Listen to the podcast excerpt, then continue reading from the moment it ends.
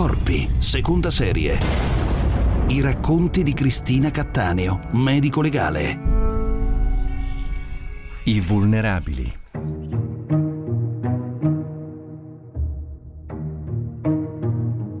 Entrammo nella camera. Era a letto, rivolta verso l'infermiera che le stava parlando. Ci sentì entrare e ruotò il capo nella nostra direzione, accennando un sorriso. Il gonfiore violaceo delle palpebre di un occhio le impediva di aprirlo. Il labbro inferiore era tumefatto, con croste rosso vivo. Era evidente il suo immenso dolore, ma sorrideva. Non era un sorriso di convenienza, sembrava autentico. Forse di chi non ha capito la gravità della cosa, o di chi ha avuto tanta paura di morire ed è grato di essere vivo, o semplicemente di chi si sentiva finalmente curato, accudito. Si intravedeva tra il turgore e le croste un volto armonioso, delicato. Questo è il medico legale, deve visitarla per raccogliere le prove, disse l'assistente sociale. La ragazza allora sollevò spontaneamente il lenzuolo e mi guidò attraverso il suo corpo, indicando con mani piccole e dalle dita affusolate le zone più dolenti.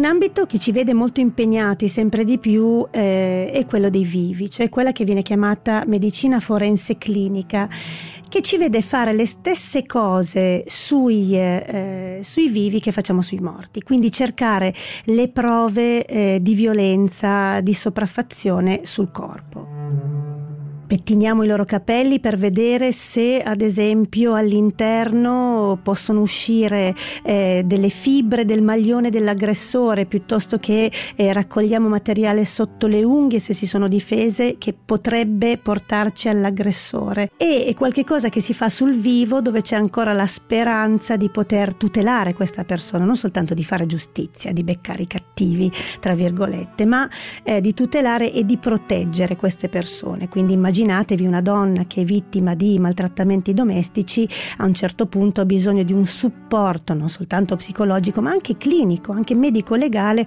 per costituire quelle che sarebbero delle prove del fatto che va protetta e quindi alle forze dell'ordine, alle autorità si danno queste, questi elementi per poterle allontanare, per poter eh, mettere in atto delle misure protettive. Se pensiamo che la violenza è una vera malattia, eh, va presa seriamente seriamente. Eh, una su tre persone nella sua vita sarà una vittima eh, di abusi o di violenze. Ci sono le violenze psicologiche, eh, ci sono le violenze economiche, eh, ci sono le violenze sessuali, ci sono le violenze fisiche. Noi ovviamente possiamo intercettare e vedere soltanto le violenze fisiche e sessuali. Ma eh, pensiamo che si sa, mm, l'Organizzazione Mondiale per la Sanità ci dice che a livello mondiale eh, la violenza, gli atti violenti ammazzano più persone eh, di tante infezioni che ci fanno paura come l'HIV, la tubercolosi e così via. Nei nostri piccoli ospedali, eh, piccoli per modo di dire, di città, e questo lo sappiamo per, per dei lavori scientifici che sono stati fatti a Milano, da Milano al Brasile, in tutto il mondo, gli ospedali medi visitano per violenza altrui mille persone all'anno come minimo e in questi mille casi bisogna che qualcuno si prenda cura di raccogliere i vestiti, di accudire le ferite, ma non soltanto soltanto per curarle, per raccogliere le prove, ma sono prove che poi tuteleranno la, la salute e la vita di queste persone. Ma chi le fa queste cose? È chiaro che in pronto soccorso eh, tutti sono impegnati a salvare delle vite, giustamente, e quindi non c'è il tempo per poter fare queste cose, quindi ci deve essere personale medico eh, diverso che lo fa, ci vuole il medico legale. Purtroppo in Italia non esiste ancora questa realtà e in tante parti del mondo si perdono queste prove. Se andiamo a vedere eh, in questi ospedali le mille vittime che arrivano ogni anno, di queste vittime non ci sono le fotografie delle lesioni, non ci sono neanche delle descrizioni, eh, non si tengono i vestiti, si perdono tantissimi elementi. Non si fanno magari su una donna di colore un'ecografia una risonanza per capire se sotto quella pelle scura ci sono effettivamente i lividi lasciati da chi ha cercato di strangolarla e violentarla perché il colore della cute li copre, quindi devi fare degli accertamenti più approfonditi. Ecco, tutto questo di solito non si fa e bisogna fare in modo che si faccia per curare questa tremenda malattia che è la violenza e per tutelare i più deboli e i vulnerabili.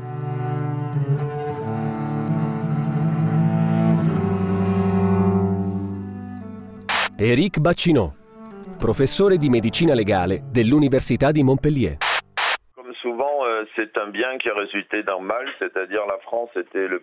Faisait In Francia i servizi di medicina legale ricevono dalla giustizia una somma che si aggira ogni anno attorno ai 55 milioni di euro a livello nazionale e hanno una tripla funzione: effettuare le autopsie sui cadaveri, accogliere le vittime di violenza, quali esse siano, ed esaminare le persone che sono in osservazione. Quali sono stati i cambiamenti più importanti nell'ambito della medicina legale? Beh, i cambiamenti riguardano sia l'organizzazione sia l'accoglienza delle vittime. Per quanto riguarda l'organizzazione, attualmente abbiamo ottenuto che i medici legali possano fare una carriera ospedaliera esattamente come un cardiologo o uno pneumologo, mentre prima erano delle carriere molto instabili. Un altro cambiamento è che disponiamo di infermieri di medicina legale che sono, a mio avviso, il principale apporto alla presa in carico delle vittime. Sono loro a ad accompagnarle e le seguono anche dopo, quando bisogna affidarle alle associazioni delle vittime. Ogni servizio di medicina legale ha un personale composto da una trentina tra medici legali, infermieri e psicologi. Per quanto riguarda le vittime, la Francia è, secondo me, il solo paese al mondo che garantisca 24 ore su 24 un servizio con una copertura dell'80% della popolazione. Il sistema è organizzato in modo tale da permettere che la vittima possa avere l'assistenza a qualsiasi ora si presenti. In generale il servizio di medicina legale è stato integrato nel polo d'urgenza come nel caso di Montpellier, dove ci chiamano quando ci sono delle vittime gravi, altrimenti lo possono fare a loro discrezione. Potrei dire che la Francia stia attualmente proponendo il miglior sistema di medicina legale, anche se non è mai stata fatta una valutazione oggettiva. Certo è che possiamo dire che attualmente, attraverso questo sistema, in Francia sono state assistite 130.000 vittime viventi.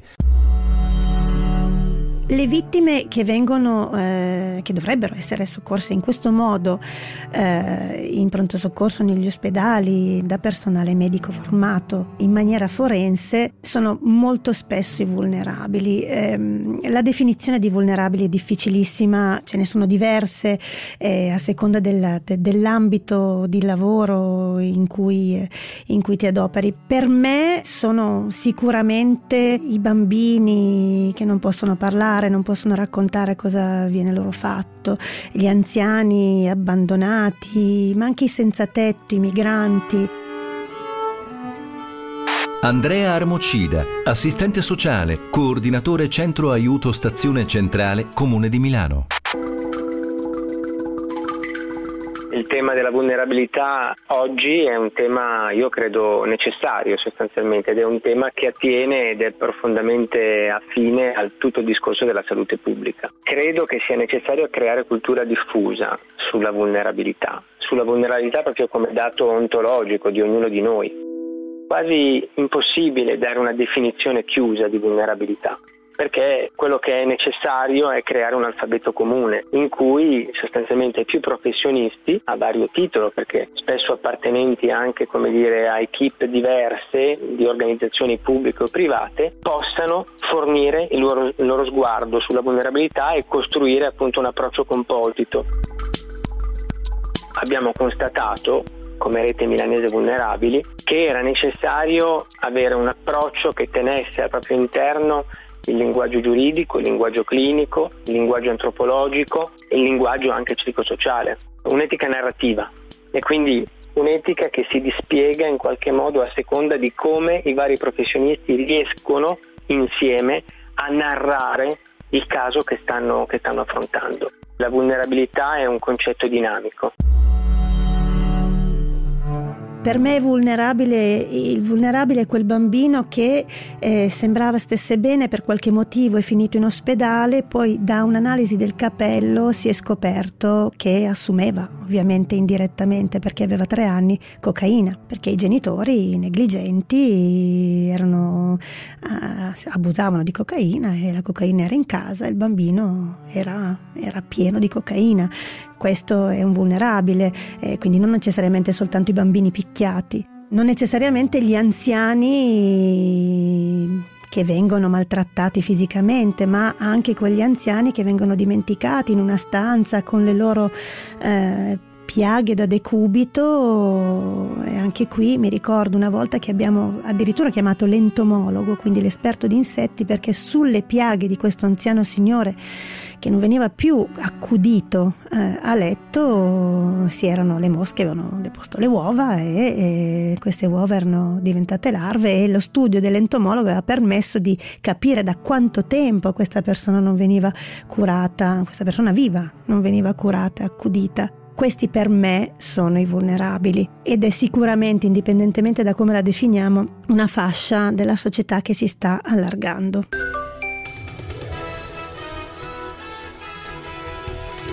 Promo 24. Chi ha un libretto smart adesso può rendere i propri risparmi dei super risparmi, attivando online l'offerta Super Smart Premium Digital 150 giorni. Chi non ha un libretto smart può aprirlo, attivare l'offerta solo online da app Banco Posta e Poste.it e a scadenza riceverà un tasso di interesse vantaggioso sulla nuova liquidità accantonata sul libretto smart. I buoni e i libretti di cassa depositi e prestiti li trovi solo da Poste Italiane. Messaggio pubblicitario con finalità promozionale. I libretti di risparmio postale sono emessi da Cassa Depositi e Prestiti distribuiti da Poste Italiane sono assistiti dalla garanzia dello Stato. Per le condizioni economiche, contrattuali, fiscali e le limitazioni, consulta i fogli informativi disponibili presso gli uffici postali su poste.it e cdp.it.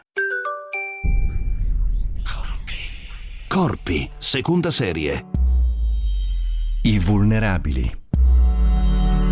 Lo studio del corpo che racconta eh, quella che è stata un pregresso di violenza, di maltrattamento e qualche cosa che eh, si sta allargando come disciplina proprio. Infatti noi parliamo di medicina della violenza, di medicina che tutela i vulnerabili e negli ultimi, nell'ultimo decennio soprattutto è esplosa proprio quella che è la medicina legale umanitaria, cioè eh, Forensic Medicine for Humanitarian Action e che eh, dai tecnici che proprio girano il mondo per tentare di ehm, praticare questa forma di medicina legale sappiamo che si applica nei contesti di guerra o nei contesti di enormi calamità ehm, e quindi è, è, un portare la nostra scienza in un ambito molto più ampio, non è soltanto, sempre tra virgolette, quel soltanto eh, occuparci del singolo crimine, del singolo caso giudiziario, di ciò che va a dibattimento, eccetera, ma è più ad ampio respiro, cioè tutelare i diritti, indipendentemente dal fatto che ci sia una legge, un procedimento penale specifico che cerca di eh, beccare un, un reo, un colpevole. Duarte Nuno Vieira, professore di medicina legale dell'Università di Coimbra. Ho avuto occasione di recarmi in molti paesi che si trovavano in queste situazioni al fine di fornire supporto umanitario, di proteggere vite umane, di alleviare le sofferenze e di garantire la dignità umana. Per 15 anni ho lavorato e tuttora mi occupo prevalentemente di tortura e maltrattamenti. Dal 2004 ricopro il ruolo di inviato speciale delle Nazioni Unite in varie missioni in tutto il mondo per documentare e investigare i casi di tortura. Sfortunatamente nel XXI secolo, 72 anni dopo la promulgazione della Dichiarazione dei diritti umani, ci sono ancora molti casi di tortura e maltrattamenti in molti paesi in tutto il mondo. In un recente rapporto di Amnesty International, che è un'organizzazione internazionale molto affidabile, sono stati rilevati casi di torture e maltrattamenti in oltre il 70% di paesi riconosciuti dalle Nazioni Unite. Queste sono quindi aree in cui si rende necessario l'intervento umanitario, dove possiamo proteggere delle vite e combattere per alleviare le sofferenze e specialmente per cercare di prevenire e rafforzare gli interventi in caso si verificassero queste situazioni. Il mio ruolo di medico legale viene utilizzato solitamente nel riconoscimento dei segni di abuso e di maltrattamento, anche quando non vengono denunciati, cercando di documentare e di fornire un'interpretazione dei segni sul corpo e di fornire un giudizio di coerenza o meno con le dichiarazioni fornite dalle persone visitate in merito alle torture subite e sulle accuse che vengono mosse nei confronti di chi ha messo in atto le violenze. È un lavoro molto gratificante da un punto di vista spirituale ed emotivo perché puoi realmente contribuire ad alleviare la sofferenza e proteggere le vite delle persone. È qualcosa di totalmente inaccettabile, la tortura e il maltrattamento, perché rappresentano una delle peggiori violazioni della dignità umana e dei diritti umani. Negli ultimi anni eh, la medicina legale è stata chiamata eh, per eh, valutare i segni di tortura o i segni di maltrattamento su eh, quei richiedenti asilo che richiedono appunto l'asilo politico, un qualche sorta di protezione per il fatto che stanno scappando da, anche da maltrattamenti. Francesca Paltenghi, Protection Associate presso UNHCR. La definizione di tortura è contenuta intanto nella Convenzione di New York del 1984. Secondo questa convenzione il termine designa qualunque atto con cui sono inflitte a una persona dolore o sofferenze acute, che siano fisico-psichiche, per un preciso fine. Per comprendere il collegamento tra la tortura e i rifugiati bisogna soffermarsi anche sulla definizione di rifugiato, che invece è contenuta in un'altra convenzione internazionale, la Convenzione di Ginevra del 1951. Secondo questa convenzione i rifugiati sono coloro che trovandosi fuori dal loro paese di origine, in caso di rimpatrio hanno un fondato timore di persecuzione per i motivi elencati dalla convenzione, ovvero motivi di razza, religione, nazionalità, appartenenza a un determinato gruppo sociale o per le loro opinioni politiche. E sono persone che in caso di rimpatrio non otterrebbero la protezione del loro paese d'origine. La tortura è vietata dal diritto internazionale in qualunque circostanza. Da questo articolo una consolidata consolidata giurisprudenza della Corte europea fa discendere il divieto inderogabile per gli Stati di espellere, respingere o estradare una persona verso un paese ove essa correrebbe il rischio di essere soggetta a torture, come avviene anche per la pena di morte. Come l'UNHCR ha avuto modo di evidenziare varie volte, purtroppo spesso i rifugiati nel mondo, parliamo ad oggi di circa 80 milioni di persone, sono vittime di torture e abusi nel paese d'origine e anche durante il viaggio. Anche buona parte dei richiedenti asilo che giungono in Europa e in Italia hanno già subito abusi e torture, incluse varie forme di violenza sessuale di genere, che spesso sono perpetrate in Libia, parlando di chi arriva via mare quando arrivano qua noi cerchiamo di accompagnarli eh, con una visita medico-legale che viene accompagnata anche da un accudimento di tipo psichiatrico e così via, anche sociale, legale, di accompagnarli con una relazione che eh, metta in, in, connessione il loro racconto, il racconto della tortura che hanno subito, con eh, i segni che eh, rivelano, il loro, rivela il loro corpo. E questo per aiutarli, eh, aiutarli nel loro percorso perché loro andranno poi in una commissione che è la commissione territoriale delle prefetture che dovrà valutare, è brutto a dirsi, valutare la bontà del loro racconto ma in realtà valutare appunto se sono meritevoli di questa protezione e questa relazione medico-legale eh, può essere qualcosa che supporta il loro racconto e che quindi eh, è utile, li aiuta in certo senso e quindi indirettamente è un po' una tutela per loro perché è un pezzo che potrebbe impedire che ritornino in una situazione di pericolo.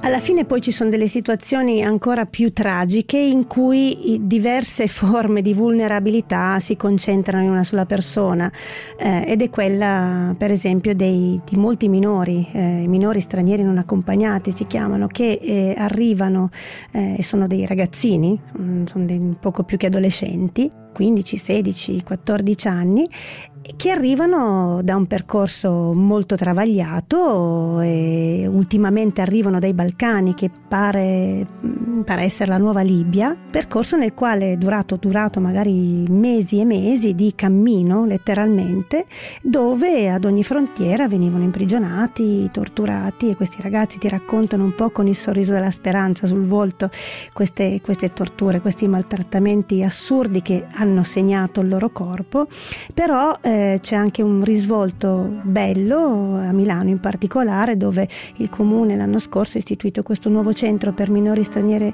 accompagnati che è una sorta di grande esperimento, una novità eh, nello scenario anche europeo dove eh, questi ragazzi vivono, fanno un primo soggiorno, vengono seguiti da psicologi, assistenti sociali e anche dai medici legali che con le scienze forensi li aiutano per capire anche un pochettino che cosa hanno vissuto, quanti anni hanno, eh, ma anche qui la medicina della violenza ha, ha il suo ruolo.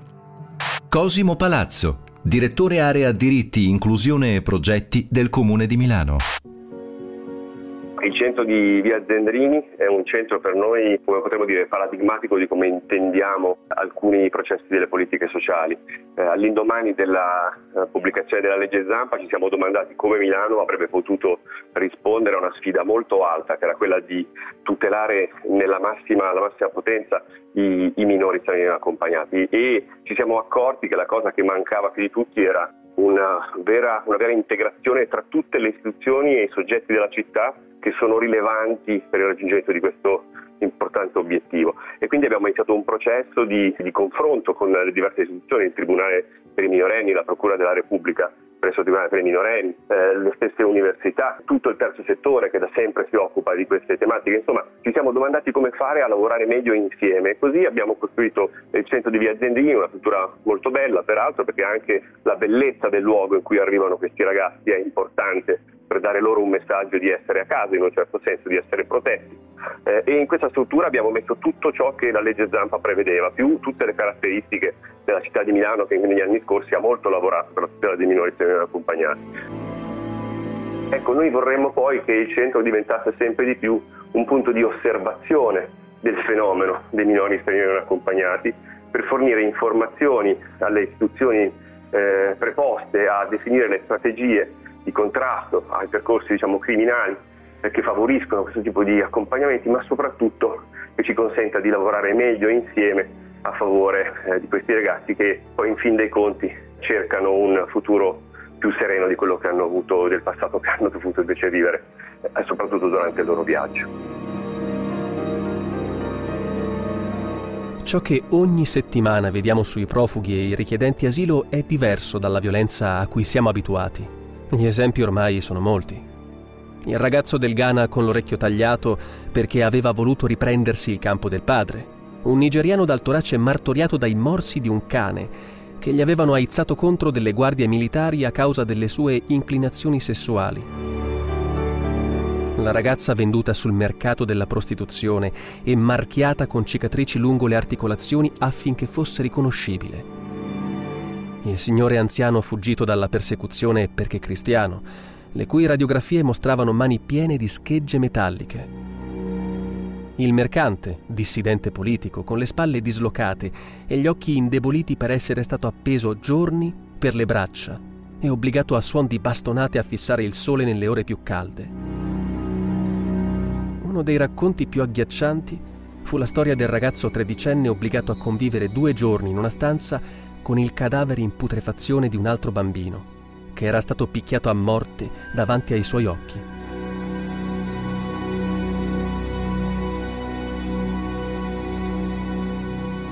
Letture tratte dai libri Corpi, scheletri e delitti e Naufraghi senza volto di Cristina Cattaneo, Raffaello Cortina editore.